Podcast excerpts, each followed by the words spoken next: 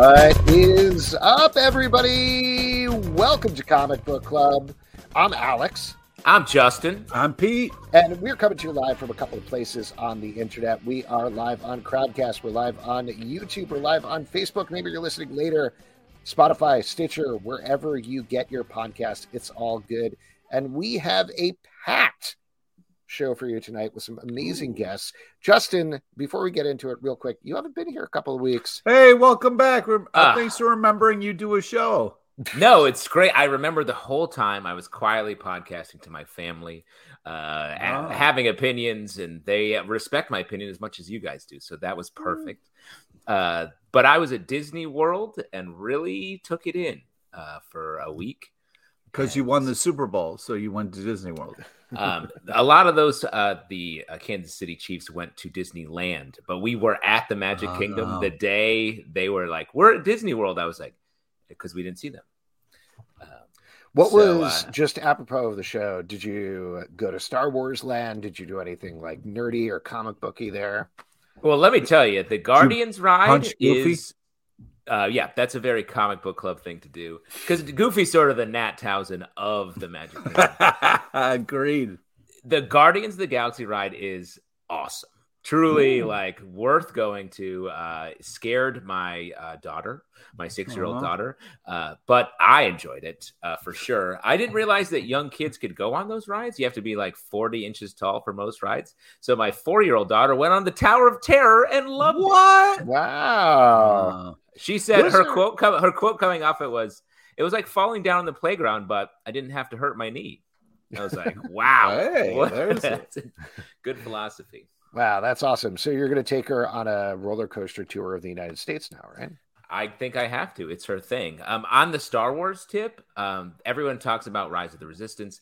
I actually thought the Smuggler's Run ride was my favorite of the the two Ooh, featured controversial. Rides. I know, controversial take, but you get to fly in the Millennium Falcon and you get to actually pilot it. So that was exciting. Whoa. Awesome. Well, it's good to have you back. Very excited to have you here. And I'm also excited about the guests that we have on the show. Later on, we're going to have Jamie Rotante and Micol Ostow are going to be here to talk about some awesome Archie comic stuff. But first, let's talk about a book that is on Zoop right now and is Zoop. awesome and wild. Zoop, there it is. Let's bring in Claire Napier. Hello, Claire. Hey, hey. How are Welcome. you? So, the Magic Necklace on Zoop right now. Zoop, uh, for frequent listeners of the show, they know this, but it's a crowdfunding platform. It's very heavily curated, and of course, they curated it with your book, which is a cool book. Great. It's up right now, and you are pretty close. I'm just looking at it right now. It's 2,395 out of 3,000. There's 16 days left. Hopefully, we can give it the patent uh, comic book club bump. Yeah, raise it show. up a little bit for we'll you. See what happens. Uh, but talk about this book. This is a wild mix of romance and horror that went in directions I completely was not expecting. Oh, yeah.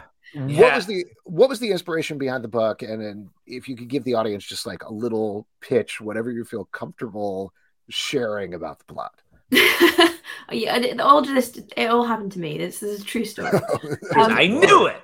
Um, um, it's just, it's just, I made it up. You know. mm-hmm. um, it's a hard question to answer because it, it gets hard to remember once you're once you're doing it once you've finished um like history rewrites itself and you all you can remember is here's the thing um and I've already forgotten the question. I'm sorry. It's midnight. Um, oh my um, goodness! No, I know. Okay. It's you are. Well, thank I mean, you for coming saying, on late. Yeah, uh, the, ahead, the, the, sort of the, the pitch of the book, which I mean, I'm happy to read it off the back uh, cover if that is an easier way to do it. That would be uh, perfect. Uh, Morgan Le Fay's necklace grants immunity from danger to those who wear it. Three days ago, Anne Rita bought it. Two days ago, something happened. Yesterday, Anne Rita had a thought. Today, she'll have a man. Which Ooh. I I thought that was I love the sort of uh, like haiku, uh, like diminishing word account of that. Uh, but I didn't read that until the end, and I actually the easing into the the story and sort of the magic part of it I thought was so great. but my real question is about the art style here, which is sort of uh, I it, it, reminds me of like pen ink, and you pink and black are sort of the color choices here. What brought you there? Um, well, it is pen ink. Um, so good, good eye. Nailed it. Um, I'm a reporter. I have uh, I have a pink pen. I have a black pen. um, the one I that my next book, the one I'm doing now, i have got a green pen.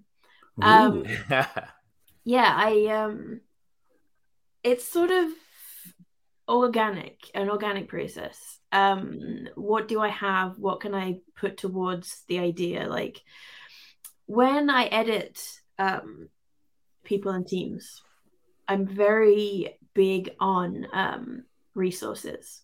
What kind of resources can you provide your collaborators with? What kind of resources can you build for yourself before you start working? And often that means like thinking up character background that won't ever make it into the book or thinking up um, like making sure if you're a writer who's saying to your artist that you're working with, um, like this takes place in a high school auditorium. If you're an American writer, which often they are, um, and you're working with a non-American artist, which often they are, the artist doesn't know what a, a high school auditorium looks like. Like they can kind of they can maybe put on a movie and copy that, but that's a lot of work to do. Um, so I'm very big on providing upfront and making sure it, the process is as easy as it can be, and that's because that's what I find works for me. Um, when I like, if it's hard, it doesn't get done. So I like to do what I can with what I have because doing what I can with what I don't have means that I can't do anything. so having um having a pink pen because I, I I didn't buy it for the project. I um I just had it because I like colorful ink. Like it's just it's nice. It's right. like a style thing, you know, like I don't know if you had this experience in school, but um when you are first allowed to use an ink pen in primary school. You move up from pencil. Um, in my day, um, as as we say when we're old, um, it was exciting. We would use a, a cartridge pen with like little ink cartridges. And the most glamorous, exciting thing you could possibly do was have a different colored ink cartridge because the norm was blue, like royal blue, like blue ink. Um, occasionally black if you were being daring but sometimes we would get a different colored ink cartridge and it wasn't even about using it it was just like having the cartridge itself it was so like because it was different and because it was pretty yeah. like the the object was exciting and then if you did actually go so far as to use it that was like like showing off your riches by eating gold or something so i kept that like enjoyment and um almost hedonistic thrill of using like a colorful ink and it just appeals to me. So i happened to buy this pink pen um, in in wh smith one time and then when i came to want to actually draw this story i thought what's going to make me the happiest? What's going to feel the best to use while i'm while i'm doing that? Um how like how is the experience going to be the best it can be? Because if the experience is the best it can be then i know i'll keep going um, and the answer was use this pink pen. So, so I did. well, to talk uh, about the other parts, sorry to interrupt, Justin, but uh, opposite from the pink pen, you've got uh, through the blacks in particular, and we're looking at some of the pages here on the live stream for anybody listening, you have this sort of I don't know, it's sort of like old newsprint meets pointillist style that you're going with. Is that something that was very specific to this book? Is that something that your style in general? And how, how do you achieve that? Um, yeah, I think it is specific to this book, although I am also going to use it continually going on. Um, but it, it's not so much that it's specific to the book as it is specific to the subject. Um, like horror romance and the intensity of experience and um, like the shock of being faced with someone who is overacting or like coming on to you it's a lot. Um, and the, the vision gets hazy. Things feel um, speckled. And I, I think that screen tone gets that across really well. Um, and like the hazy impressionistic pointillism, um, the idea of being indirect in order to achieve a specific image is appealing to me and also thematic, I think. Well, and let me say uh, on that, I feel like it's that intersection. Like I feel like this story could, is equally could equally have been scribbled on a bar napkin of someone watching this happen, or on someone's notebook, like you're saying, with a grade yeah. school pen. The pen I imagined uh, was the one um, that I saw when I was a kid, where you could flick between different colored ink, and it oh, was God, so yeah, precious my daughter just got one of those and she holds it like it is the holy grail. she loves it so much. And so that intersection, I thought, just from an art choice, tells us so much about the tone of it and gets us sort of in the head of a character that isn't telling us what's happening yeah without revealing the secrets and i just i was so impressed by that to ride with a character tonally but then get to enjoy the reveals without them feeling like they're being withheld from us for too long. Thank you. well, what was that? Uh, I'm curious to follow up on what Justin's saying. As a writer, were there points during the process where you wanted to get that information out there sooner, but you were like, no, no, no, hold on to it, hold on to it? Um, kind of. I always, it's for me, the, um, the can't waitness is more wrapped up in like having it finished. Like I want to I I knew where all the the information needed to be, like how the parts worked together and, and needed to like the order in which they needed to come. But I I it's frustrating to have to wait to draw it all. um it kind of it comes together usually quite well like the in terms of um like revelations because i do tend to find myself um making stories in which things aren't as they seem or whatever um just because it gives me plenty to keep in mind i guess. Like having a lot of strings to hold on to means that i'm always having to hold on to them so i don't get bored. Um I've forgotten what I was saying. no, listen, I, I don't want to keep you too late because, like you said, it's very late where you are. Yeah. But you do have this Zoop campaign that's up, as we mentioned, for the next 16 days as we're taping. If people go there, what can they check out? What can they expect from the campaign? Oh, um, well, they can get the comic. Um, there, there's PDF and print tiers. Um, there's there's a book plate and a, a bundle and a print and a t-shirt but my favorite um my favorite tier is that there's an audio short mm. um which i wrote like prose and then my friend who's a, a professional erotic voice actress um, has recorded it's a, a monologue from the perspective of morgan le fay um, like watching oh, wow.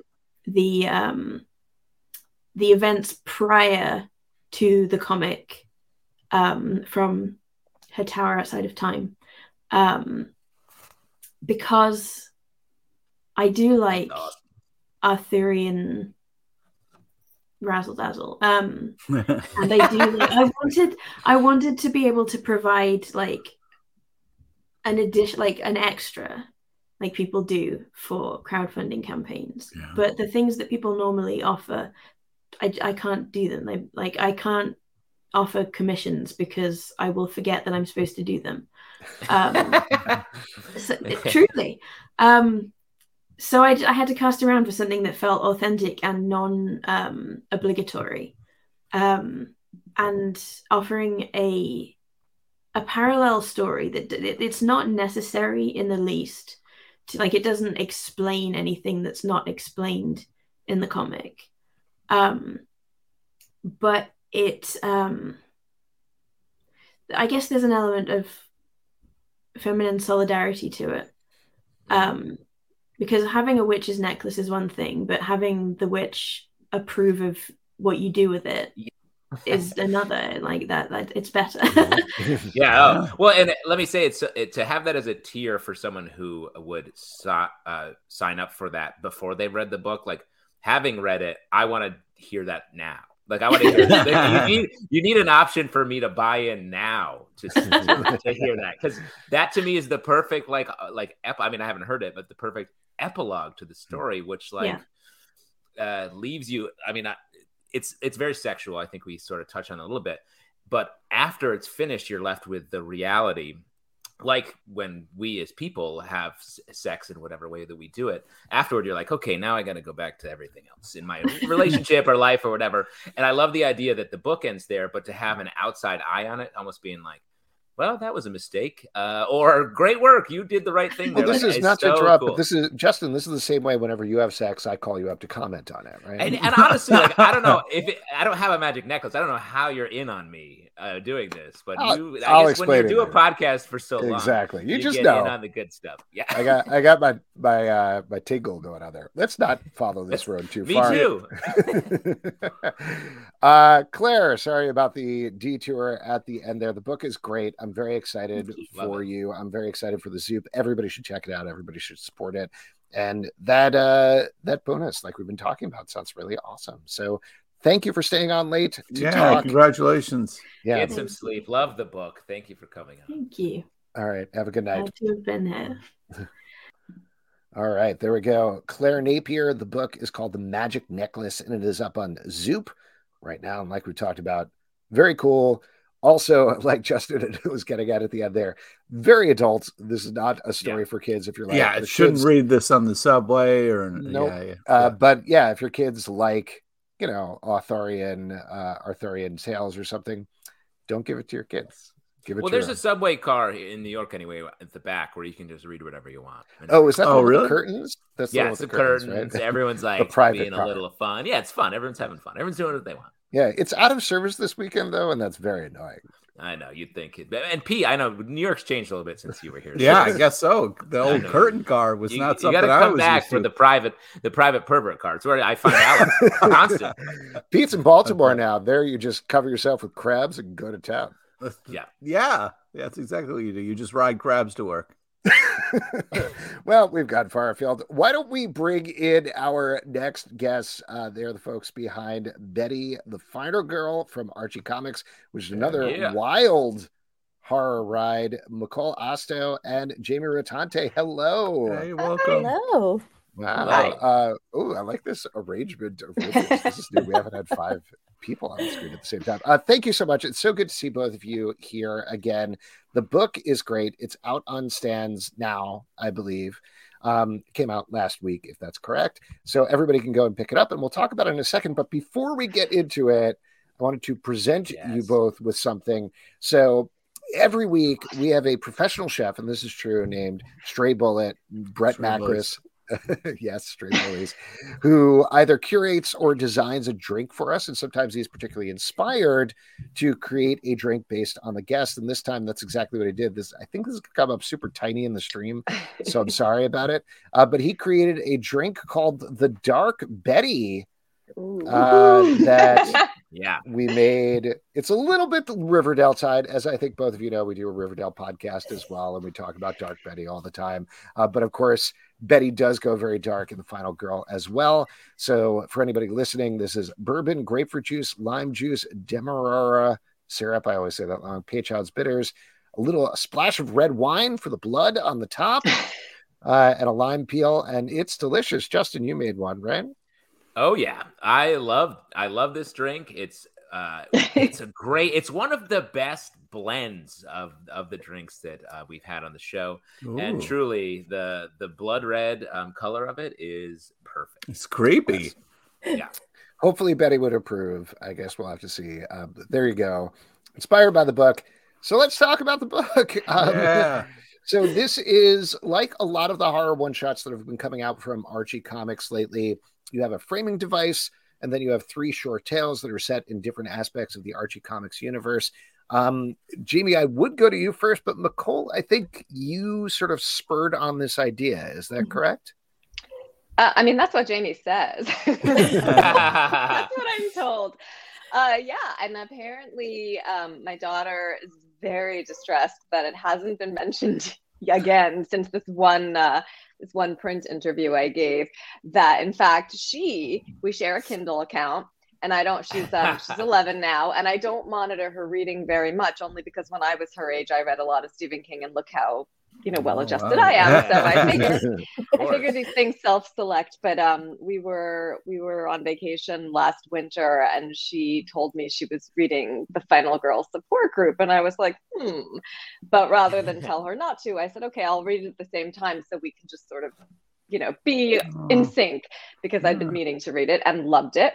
Um, and as I was sitting on the beach reading it side by side with her and discussing it with her, I had like oh. this moment because Jamie and I had been talking forever about like, oh, we want to do something with Betty. And I thought, well, she would be so good as the final girl. So it just mm-hmm. clicked. And um, I sent her, it wasn't even a pitch, it was like one crazy person sentence, just like, what do you think? And she wrote back, oh, I just finished reading the Final Girls support group. And I was like, oh, me too. So then it just oh, felt hilarious, incredibly fated. But it did, it did all spawn, you know, most proximally from my daughter. and she was very distressed not to get credit for that. So well, nice that you're giving yeah. her credit. Uh, finally. Yes, exactly. Uh, well, that's awesome to hear. Jamie, over to you. Like I said, this has been a series of one horror one shots, usually under, I think, the Chilling Adventures banner. What what spurred this on and what made Betty the Final Girl the perfect current this past week iteration of that? So we started doing these anthology one shots back at the end of 2021. The first one we did was the Chilling Adventures in Sorcery.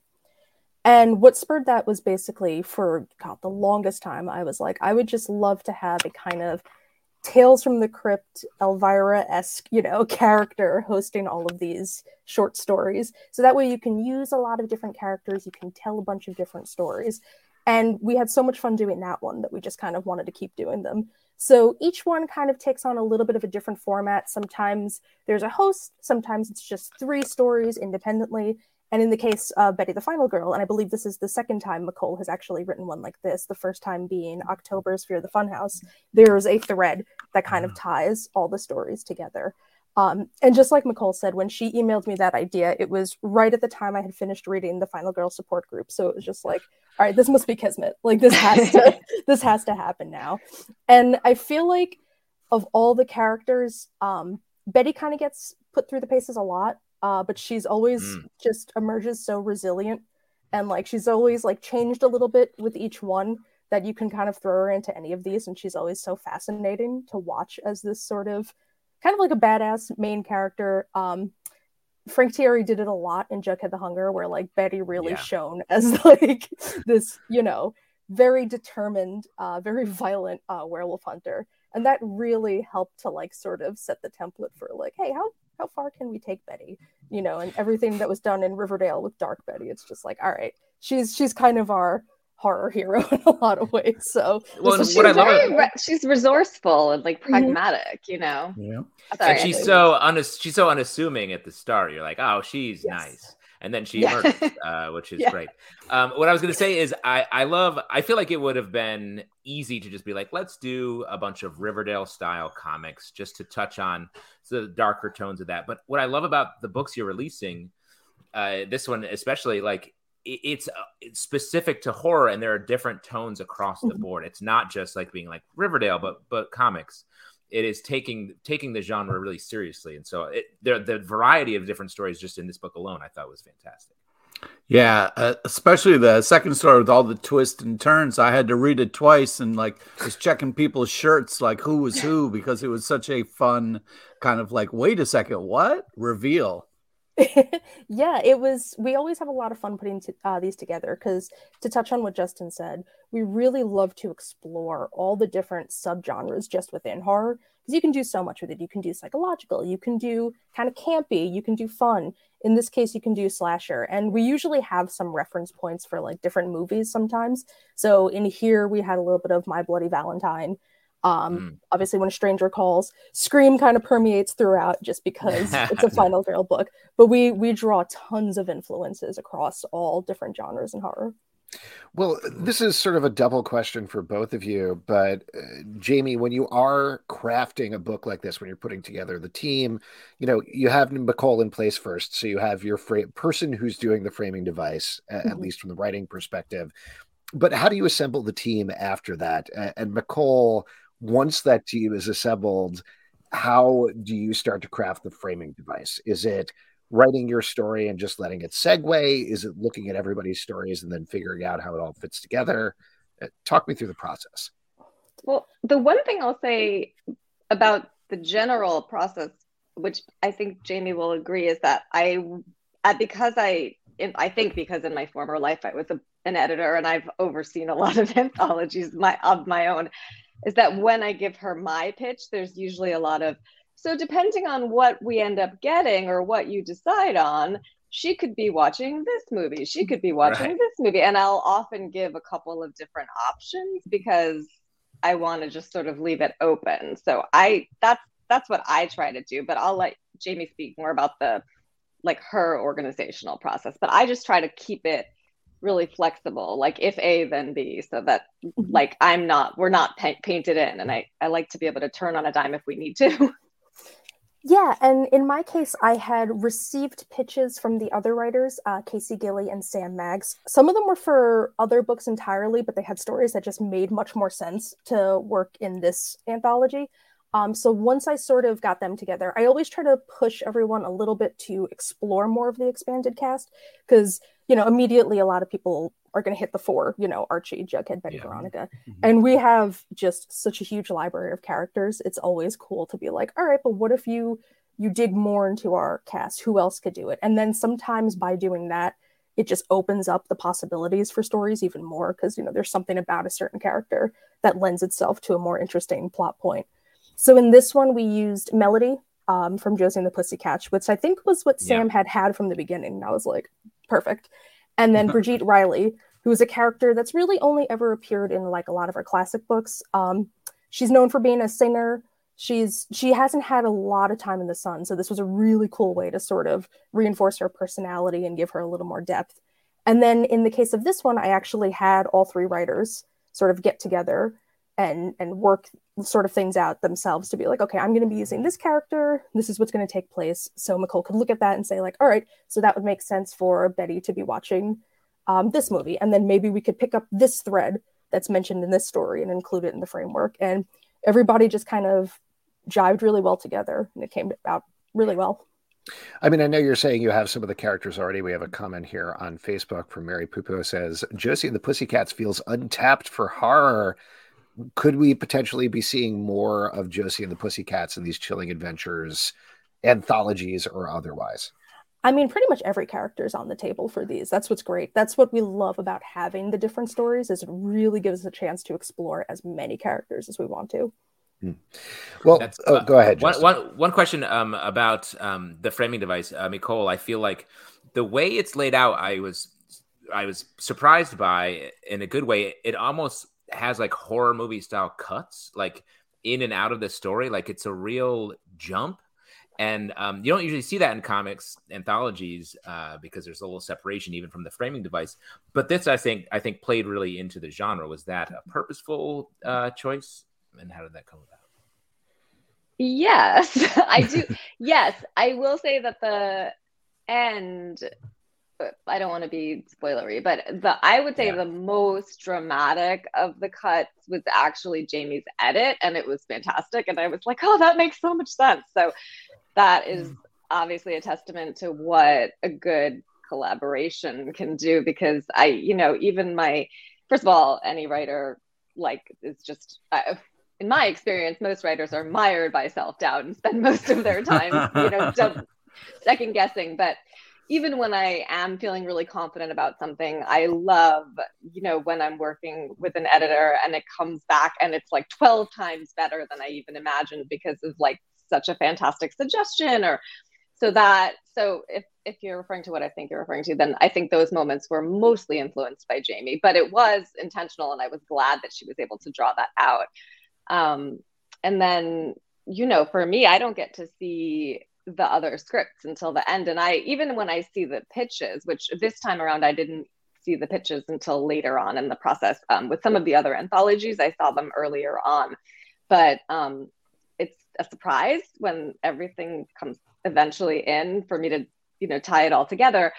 And it's such a delight what you were saying about the variation in the different genres and the writing style when we did holiday magic and it was past present and future and mm. each one had such a unique voice i mean it was truly so charming like to read each one with its very very distinct voice and humor um, so that's just been really enjoyable for me for so many reasons and really made me very nostalgic for my days of like working with writers directly so, so as many as you want i'm happy to do that so Excellent. Cool. Uh, Jamie, I wanted to ask you a general question to contradict what Justin said earlier. I have been loving these one shots and I think they're great, but there is a part of me that misses the ongoing continuity Archie comics books. I know we're still getting the classic style Archie comic books, and we are getting these one shots, which are very fun. But um, are we going to see that at any point in the future? Are we going to see a return to monthly ongoings?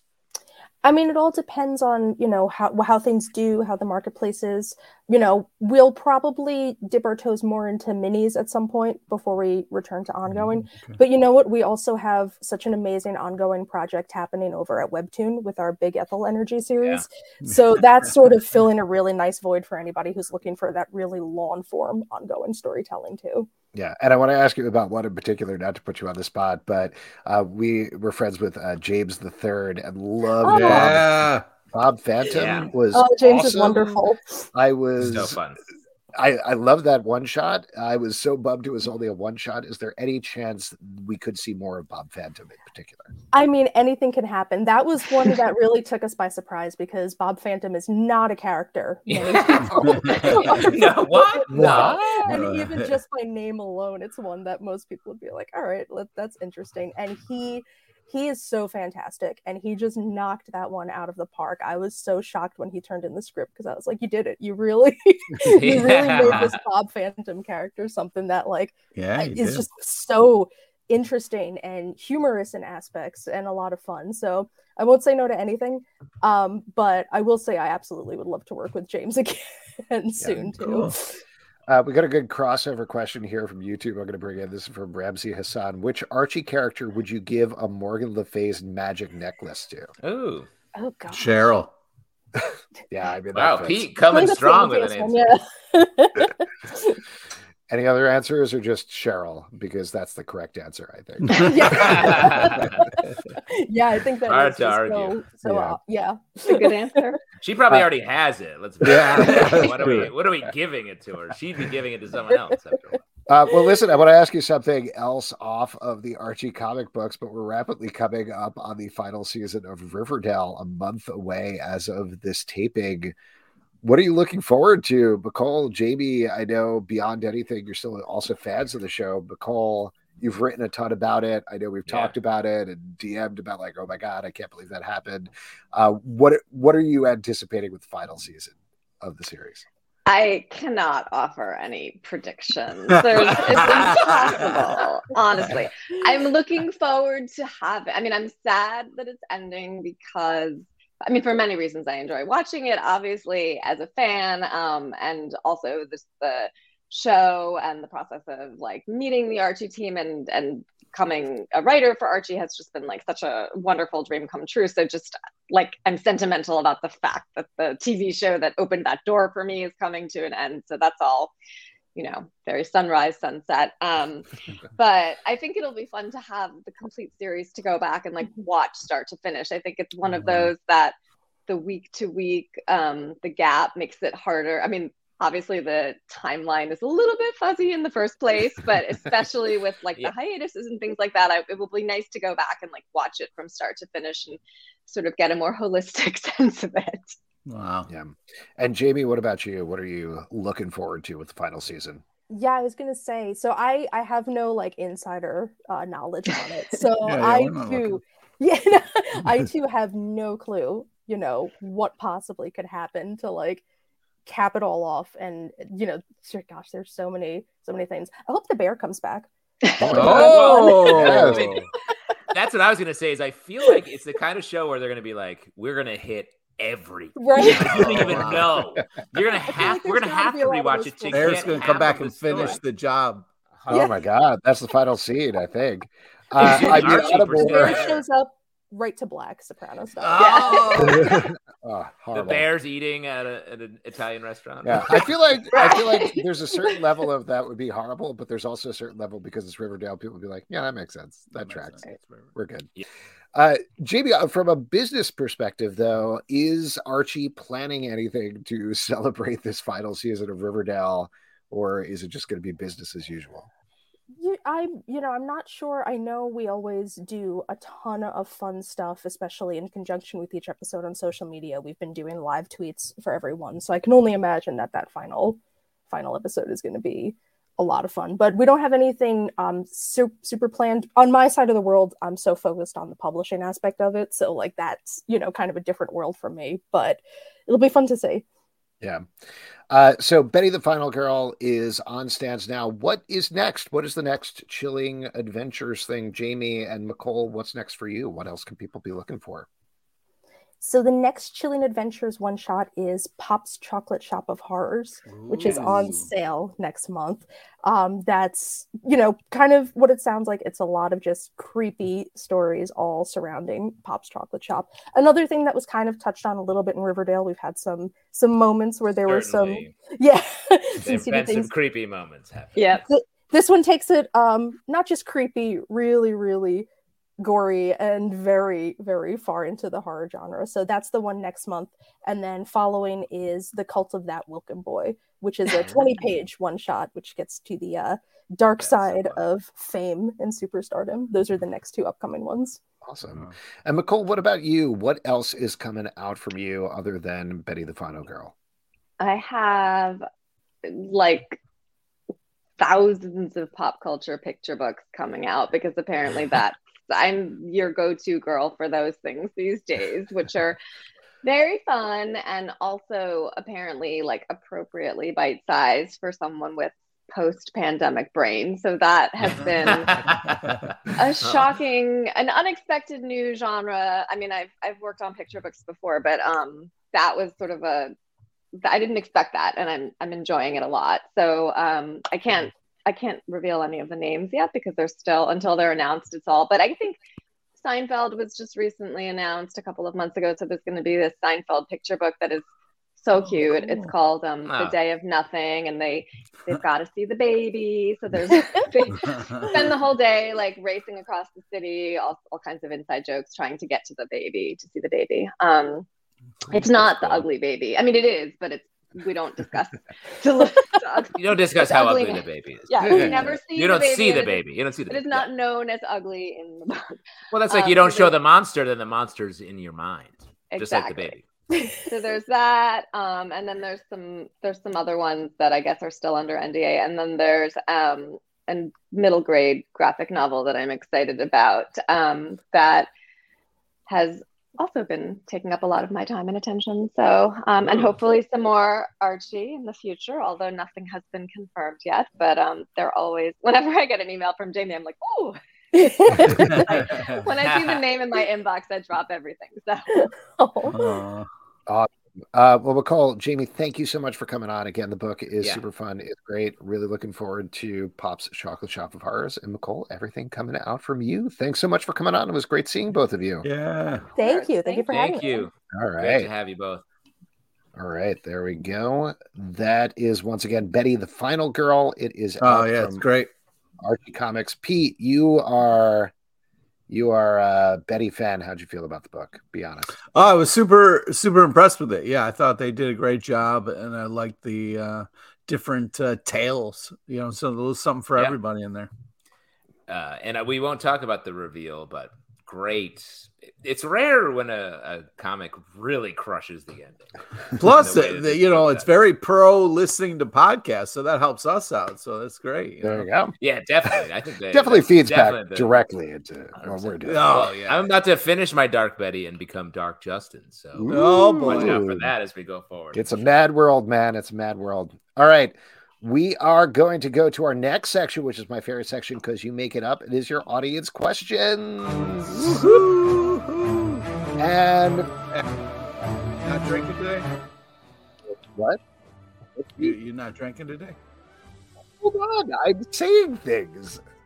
Uh, we all you got to do is drop a question over on YouTube or Facebook or in the Q and A section on Crowdcast, and we will get to it here. But before we get to what we are drinking, we have a sponsor for this week's Oh. episode that I wanted to talk about. This week's show is sponsored by our good friend Juan Espinoza, man behind Yeah. Bearded Man Comics.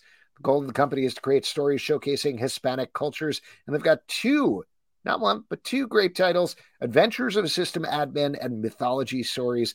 If you're looking for a fun book about hacking into computers that comes from an actual place of knowledge, definitely check out Mm. all six issues of Adventures of a System Admin. And you can also check out Mythology Stories, which is part of a successful Kickstarter campaign that was highlighted as a project we love by the platform.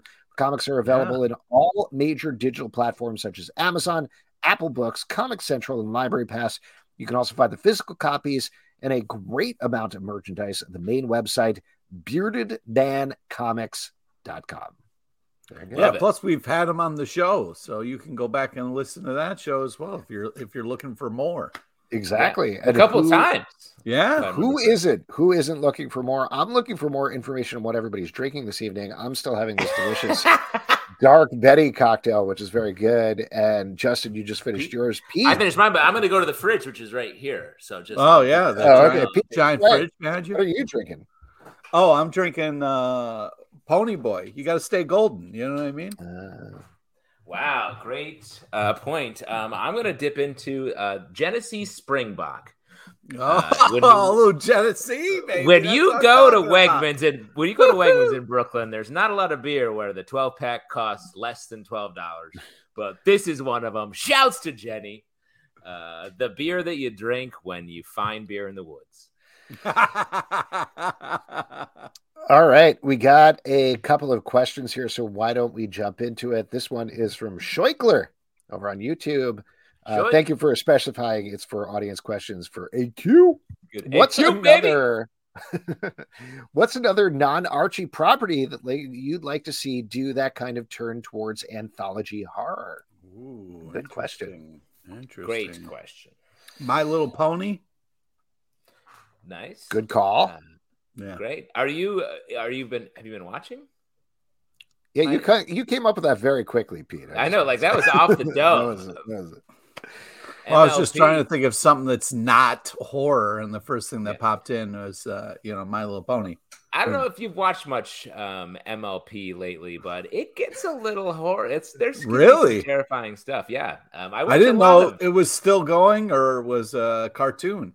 It's going in my house. If you pop by, we'll sit down and uh, me and the Sorry, fam- were you saying My Little Pony based on the toys from 30 to 40 years ago? That's what they should do? You didn't know there was a cartoon or anything? Did not uh, know that there was. oh Feature boy, I have a films? lot lot of stuff to fill you in on. No, cool. There's a whole thing going on there with bronies and other stuff. Uh, Nicole in our chat uh, is responding to what we're talking about, um, saying that yes, MLP gets dark, and it definitely. So, Pete, they are ahead of you in, Well, the, in yeah. the genre there. I mean, I'll throw out to bounce off of what Pete is saying. I feel like IDW in particular has all of these licensed properties. They could do a good job with taking them some of horror theme, like Transformers do a Christine style thing with a car or something like that. That'd be fun. Oh. Isn't that what the Transformers? That's just what the Decepticons are. I don't know. Do you ever think about how like there's a human inside of a transformer? They're gonna get ripped to shreds when that transformer transforms, right? Well, No. that's why I feel like there shouldn't be much driving involved when you're hanging out with the Transformers. I know it's natural. I think it's rude to drive if you're in a transformer. You know what I mean? You gotta just like let them do their thing. You know what I mean? Well, who's yeah, who's but I don't know. How do you feel with like a horse? Uh, that's a good What? Question. Like, isn't a transformer Like when you're a when you're inside of a horse. When When you're when you're inside of a horse. you Yeah, how do you drive a horse? You get inside it, right? Like a I don't know like what's a happening. horrifying car. No, Yeah. I get what I'm saying is like you're saying the Transformers aren't used to humans. I mean, they're they were grown to be cars. Like I feel like it's sort of like, well, We're an alien race that came down here and then scanned cars as a way to blend in. All right, so is that uh, what they did? What were they before? They were just uh They're just they're robots? the robots. Yeah. Pete, if you went to another planet, would you like scan a horse and become a horse? You're goddamn right. I would scan, uh, you know, I'd be a unicorn. You know what I mean? Keep it. My Unicorn. That's Pony what you would transform. Wow, you're really hitting that. You're Pony. laser focused, man. I mean, I'm if I'm picking Almost an like I animal gotta- to transform, I'm uh, turtle. Yeah. I'm going straight turtle. You're Well, gonna be a Pete- Teenage Ninja Turtle. Pete, I really hope your cutie mark comes in soon. Fingers crossed. We'll see what happens. But let me just let me just go down on this. I don't not f- as familiar with Transformers mythology. You're saying they were in space and they were like, you know what? We'll hide as cars. No, the place where everyone interacts they were with on humans Cybertron, constantly. dude. Have you even watched the show? They were on Cybertron. There was a war that broke out. You know, they tried to escape. They crash landed on Earth, and then were like, "Okay, we got to blend in." They started scanning cars and transforming the cars.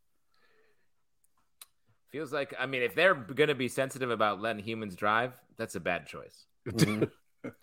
Does it work the same way with the Beast Wars stuff? Like when Optimus Prime scans a gorilla, does somebody ride inside of him still? Oh my god, you are just. I, I uh, guess technically a gorilla should be riding with. It should be a, a corresponding animal for the better disguise. A smaller gorilla inside of the gorilla? Is that what you're saying? Because let me tell you, if you want to be a robot in disguise, I would choose human. Hmm. I would go with a transform into a human. Hmm, interesting. That's why you're the You king of can't the go fast, Transformers. though. You know what I mean? You can't. Can't go cars fast? go fast. Yeah, cars I don't can know. go All fast. that all that transforming takes. up Do you a think lot that of was the first pitch at Hasbro where they were like, I've got this idea. It's Transformers. They're robots in space and they come down and to hide, they become humans. Uh, I have a strong feeling You feeling can that fold they them until they become regular human figures. I have a feeling the mythology came after they had the Oh? transformers. yeah, the toy came first, bro. Before they were like, oh, Uh, we got another need to have- tie-in question here. This is from Ben the Border Collie. Who would be your final girl if you were writing in a DC and or Marvel setting? Ooh. Great question. Um, Hmm. I have two answers. Uh, Okay. My first was uh, Mary Jane. I, was have, gonna haven't say seen. Sable. Exactly Sable. what I was You're gonna gonna say. say no, Sable. no, Mary Jane. No, I said Mary Jane. Mary Jane is the like class, like, and I honestly we haven't seen a lot of Wait, A final pre making a deal with the devil, Mary Jane, or uh, maybe uh, with maybe the deal deal with the devil's involved. Uh, Oh, but I think she's a great option. But let me also throw out go the opposite way. Power Girl. You don't. The final girl is often running, um, hiding, like uh, scared. What about Power Girl, who's sort of like the opposite of a final girl, finding a way to to weave the story that way would be very fun. I like that. I I don't know why this came to mind. I feel like this is almost wrong, but Renee Montoya as the question. I feel like Mm. she kind of ends up in those situations anyway, so there might be something there potentially. uh, Yeah. Storm Pete, and Wonder some- Woman. Oh, I thought you were going to say some sort of My Little Pony character potentially. Yeah, Storm and Wonder Woman. Storm All right. and Wonder Woman, both. No, no explanation. No explanation needed. They're definitely final uh, material. You just want that. Those you want them to be the final comics you read. All right. Fair enough. Uh, we got this from Ramsey Hassan after reading the brilliant magic necklace. Do you think that eroticism is still an unexplored genre in comics? Would you like more exploration of it? Great question. And for that, we're going to go to Pete first. Pete, oh take it. yeah, this is great. You know, Uh, Hey, you know, erotic. well, it's all about what the writer wants to explore, what uh, speaks to them. You know, so I don't think it's unexplored. I definitely wouldn't say that ever. uh but uh yeah i mean you know it's all about the story that a writer wants to put out there or artist wants to collab on and put out there you know uh, whatever winds your watch whatever gets you going so uh you know Whatever winds your watch, the most erotic way to say that. oh yeah man Uh, Yeah, I'm not I- allowed in watch stores anymore because hubba hubba. there's a lot of reasons you're not allowed I I believe that. I believe that.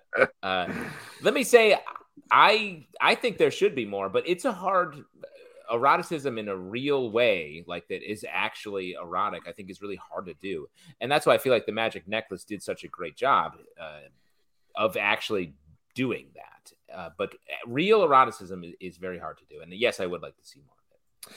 Yeah, I, I agree with you. I mean, not to get too big about this, but there's been this ongoing debate that cropped up again recently about sex scenes in movies and TV shows.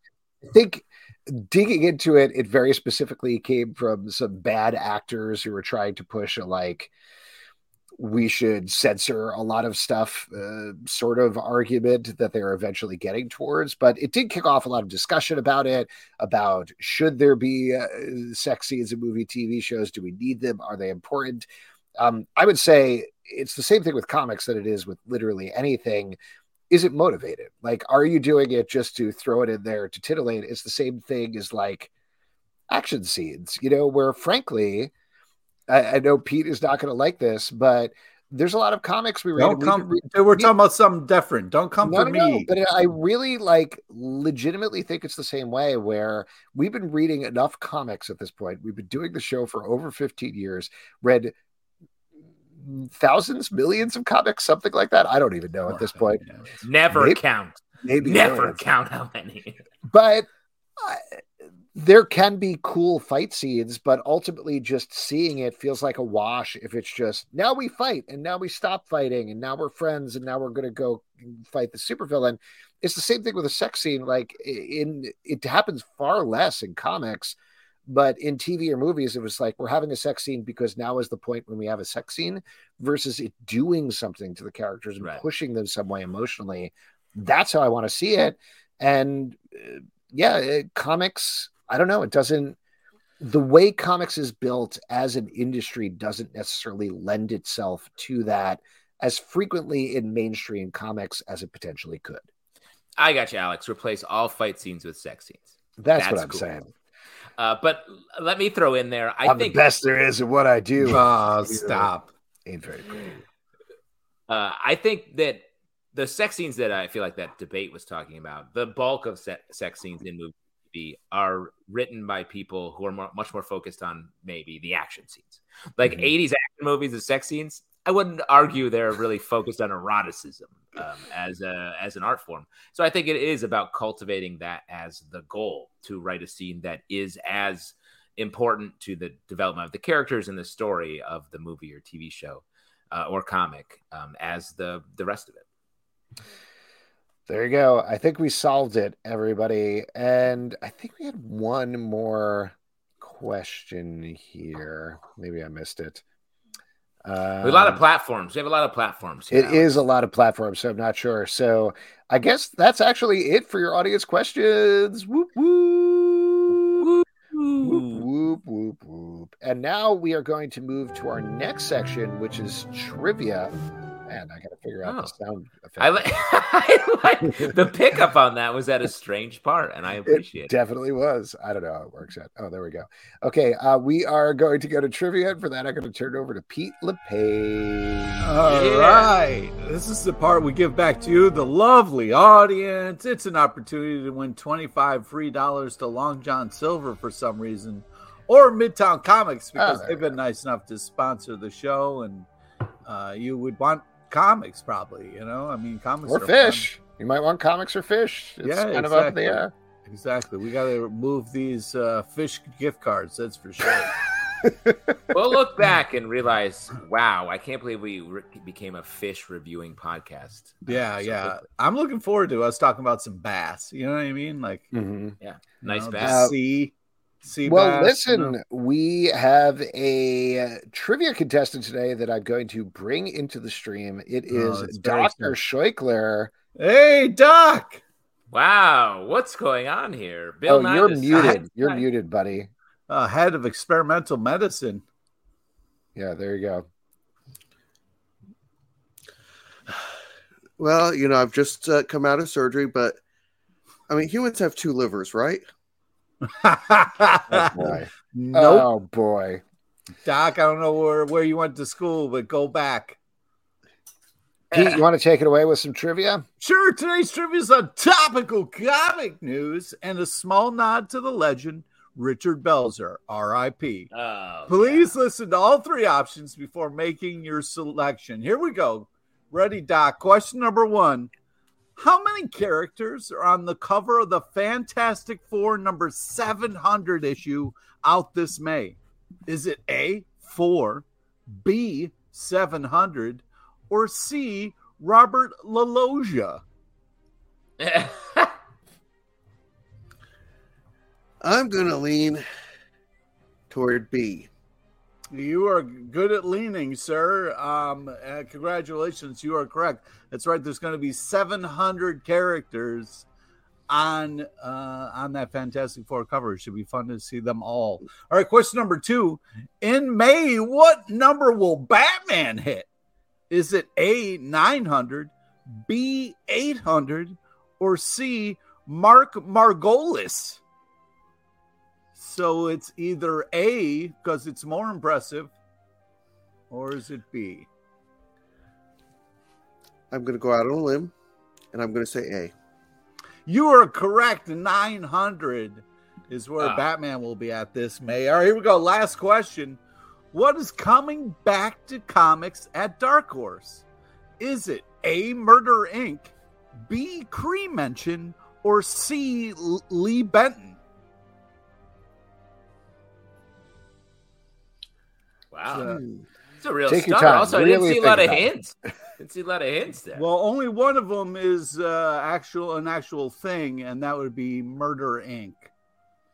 So, I'm gonna go with the Murder Inc. Yeah, you are correct. nice. yes. That's Wow. Cree Wow. Which is is what I like a- to have in my colorful murder pen. Oh, Ah, nice. Wow, look at you bringing it all together. Back. Let me throw out a, a question from Stray Bullies over here. Is the stethoscope a puppet? And I think we can officially say, because you usually come on with puppets. Um, instead, Usually we see puppet. puppets. Yeah. Well, I mean, if we want to get a second opinion, I could bring on a, you know, my colleague, Dr. Kong.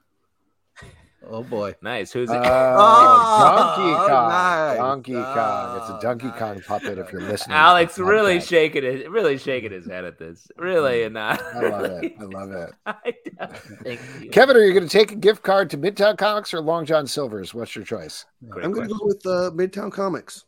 All right. Oh, I guess you hate fish Kevin- and piracy. Okay. Well, shoot us an Kevin, you email know and what? we'll get that off to you. And what is the secret movie that Pete was intimating with his? With the bells. Yeah.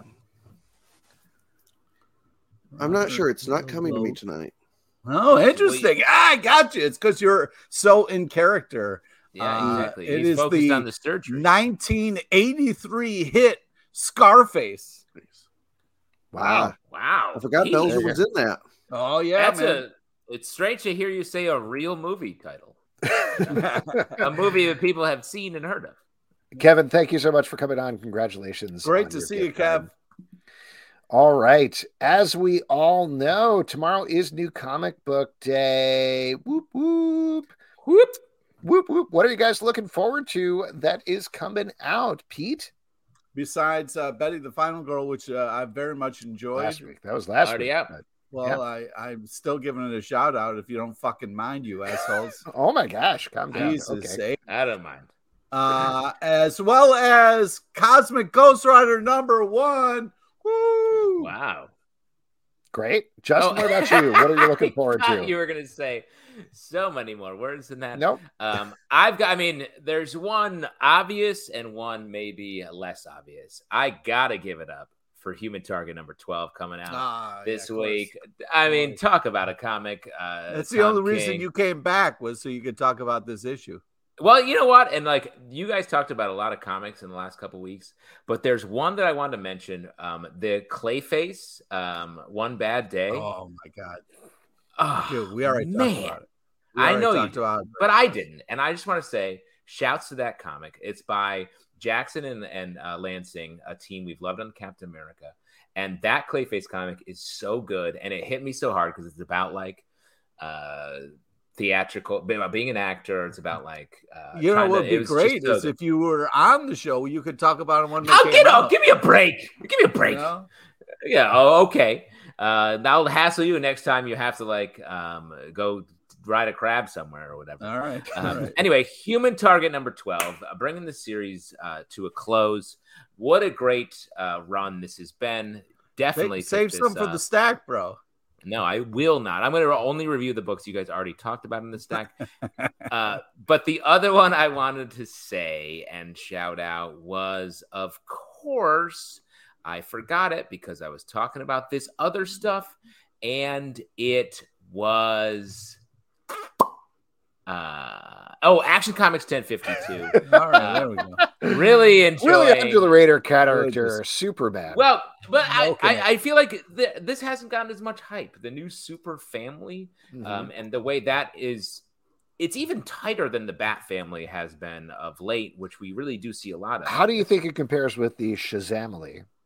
Well, we also have that to talk about. Um, I have plenty to say about the Shazamily, which I won't say right now, but I do think this family, the way that this this Superman book is being written by um, Philip Kennedy Johnson, and and the backups are also excellent, is really exciting. It feels like a real new chapter in the Superman story, and is going in a fun place. Cool. A couple of ones that I want to mention. I want to give a shout out to Phantom Road from Image Comics, written by Jeff Oh, Lemire, art by. Gabriel Alex, uh, H. Walta. And this is a wild new post apocalyptic Yeah, something dude. zombie book. I don't know, but I thought I was kind of blown away by that. And the other one, Murder World Game Over from Oh Marvel. yeah, I've really been enjoying that crossover. It's a bunch of number ones where Arcade has been putting these people in a. Squid Game kind of competition through their paces. Um, very fun. Excited to see how that wraps up. And folks, that is it for this week's show. A couple of people you want to thank. We want to thank Claire Napier for coming on. Be sure to check out the Magic Necklace yes. on Zoop right now. Again, as of this taping, 16 days left. It's very cool. Also, Micol Ostow and Jamie Rotante coming on talking about Archie Comics Betty the Final Girl. Awesome book. Definitely check that out, as well as all of the other things they mentioned. Next week on the show, we are going to have two other guests, a bunch of other guests. Here we go. Ben Goldsmith is going to be here to talk about Seance Room and his crossover with Hack/Slash. Also, Steve Horton is going to be here to talk about another Zoop book, Bowie, Stardust, Ray Guns, and Moon Age Daydreams. yes. And Laurie Foster is going to be here to talk about Cthulhu is hard to spell. Yeah. If you wanna- True. Hundred. It is true. If you want to support our show and all the shows we do, patreon.com slash comic book club. You can subscribe on Apple, Android, Spotify, Stitcher, or the app of your choice at Comic Book Live on Twitter, Comic Book Club Live on Instagram or TikTok, comicbookclublive.com for this podcast and many more. Until next time, good night. C T H U L H U. Good night. Oh yeah.